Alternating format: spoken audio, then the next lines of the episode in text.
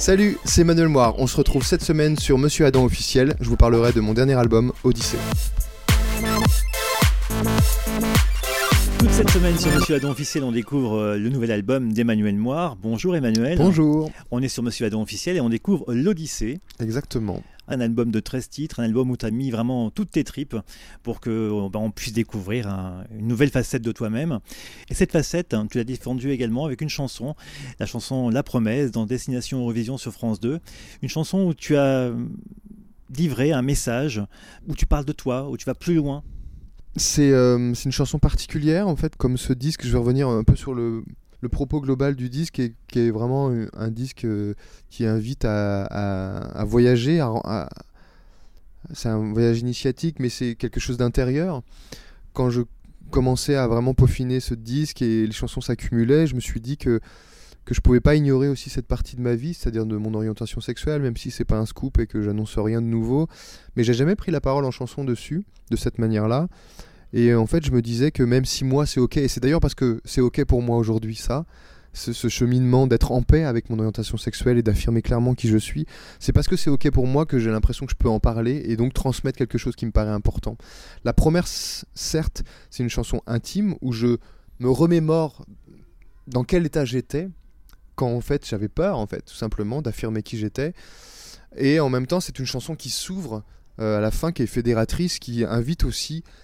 Euh, à réfléchir, à titiller un peu sur, euh, sur peut-être des gens qui sont, qui sont dans, mon, dans, le, dans la même situation dans laquelle j'ai été et qui se posent des questions. C'est pas si simple en fait d'être en paix avec ces questions-là de différence sexuelle, parce qu'on vit quand même dans une société qui est hétérosexuelle et donc tout au quotidien te rappelle que tu es pas comme les autres. Et c'est pas si évident à vivre. Ça demande beaucoup de, de discernement, de recul, de travail sur soi aussi. Et j'avais envie de partager tout ça. C'est une chanson, là je le raisonne, mais c'est une chanson qui, était, qui a été complètement spontanée. C'est-à-dire qu'à un moment, je pense que ça m'a dépassé. J'ai fait la mélodie et que je commençais à avoir des mots. Des fois, sur mon yaourt anglais, je pose des mots et j'avais « ça ne vaut pas la peine ». Et puis j'avais les mots comme « l'armure » et tout ça. Et puis je me suis dit « oh là là, je crois que ça parle de ça, va parler de ça ». Et au fond, j'ai tiré le fil et j'ai... c'est quelque chose que, ouais, qui, est, qui est apparu de manière assez évidente, même si après j'ai travaillé le texte. Mais c'est un cri, et plutôt un cri du cœur, un cri spontané, ouais.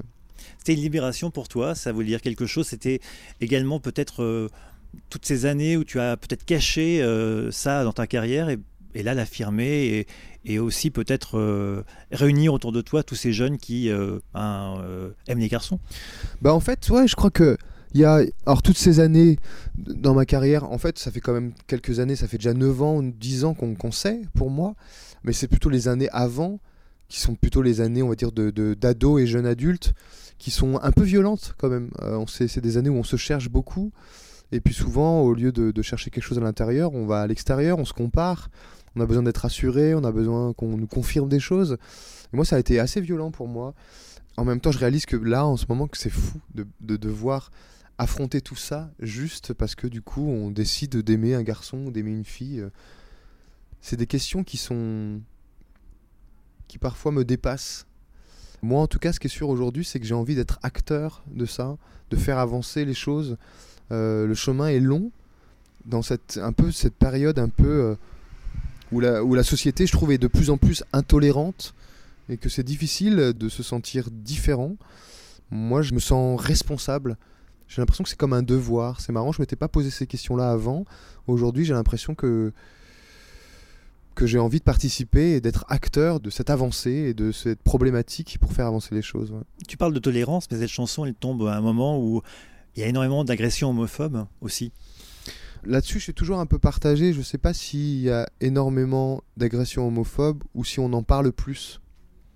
Euh, en tout cas, ce qui est sûr, c'est qu'il y a quelque chose qui est en train de se jouer en ce mmh. moment. Euh, et c'est le moment justement de faire avancer les choses. Je pense que c'est le moment de, d'un peu d'éveiller les gens et de... Euh, parce que tout ça, c'est de l'ignorance, en fait. C'est les gens qui ont peur et qui jugent et qui, et qui renvoient toute cette violence. C'est des gens qui ne savent pas, en fait. Euh, je le vois d'abord, moi, avec... dans ma vie à moi, dans mes par... avec mes parents. Je pense qu'il a fallu que j'éduque mes parents sur cette question-là, parce qu'ils étaient bourrés de préjugés, d'a priori. Et pour eux, être homosexuel, c'était quelque chose euh, avec des trucs où je me dis, mais où vous avez cherché ce... trouvé ce scénario-là, quoi ? C'est en parlant en fait, c'est en communiquant.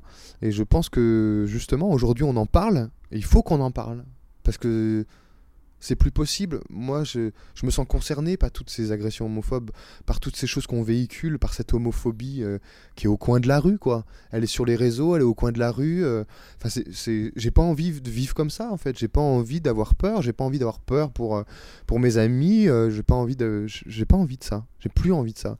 Donc, je sais pas ce que je peux faire. C'est, c'est, en tout cas, c'est apporter ma part. Voilà. Moi, j'essaie de déjà de de le faire en chanson. Et euh, c'est super déjà de pouvoir interpréter une chanson euh, qui parle de ça et, et qu'on puisse me donner la parole et que je puisse le faire. C'est pour moi déjà quelque chose qui est un grand pas en avant par rapport à, à certaines années. Et cette chanson, La Promesse, a été vraiment très bien accueillie euh, à cette émission donc, de, sur France deux pour l'Eurovision. Tu avais vraiment envie de partir euh, à Tel Aviv ? En fait, il y a deux choses. Euh, quand j'ai dit oui, quand ils sont venus me proposer de proposer La Promesse pour le, le concours... Euh, J'ai dit oui, ce que je me suis dit, ça se trouve, est-ce que c'est l'avenir de cette chanson ? En fait, pour moi, il faut qu'elle soit adressée à un plus grand nombre, donc je trouve que c'est peut-être l'occasion. Mais je ne suis pas compétiteur, donc je ne m'étais pas mis en, en mode, bon, je, je vais y aller, et je vais tout défoncer, je ne suis pas trop comme ça. Je me dis, c'est surtout, je, je voyais l'occasion de pouvoir partager cette chanson et, et de la partager au maximum, en tout cas.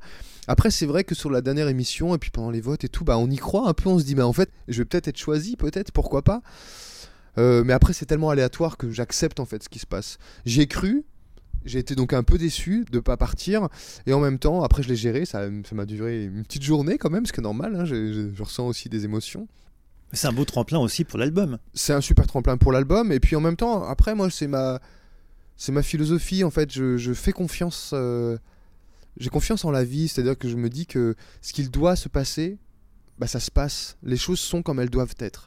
Des fois, on n'a pas du tout la ma- on n'a pas cette habitude de penser comme ça.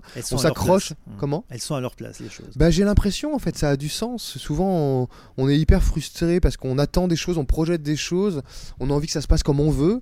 Et quand ça se passe pas comme on veut, d'un coup, on est hyper frustré, on est en colère, on est contre, on se plaint, on accuse quelqu'un. Mais non, en fait, c'est parce qu'on est bourré d'attentes et de projections. Mais y si a on pas a... de hasard. J'ai l'impression qu'en tout cas pour moi, ça a du sens.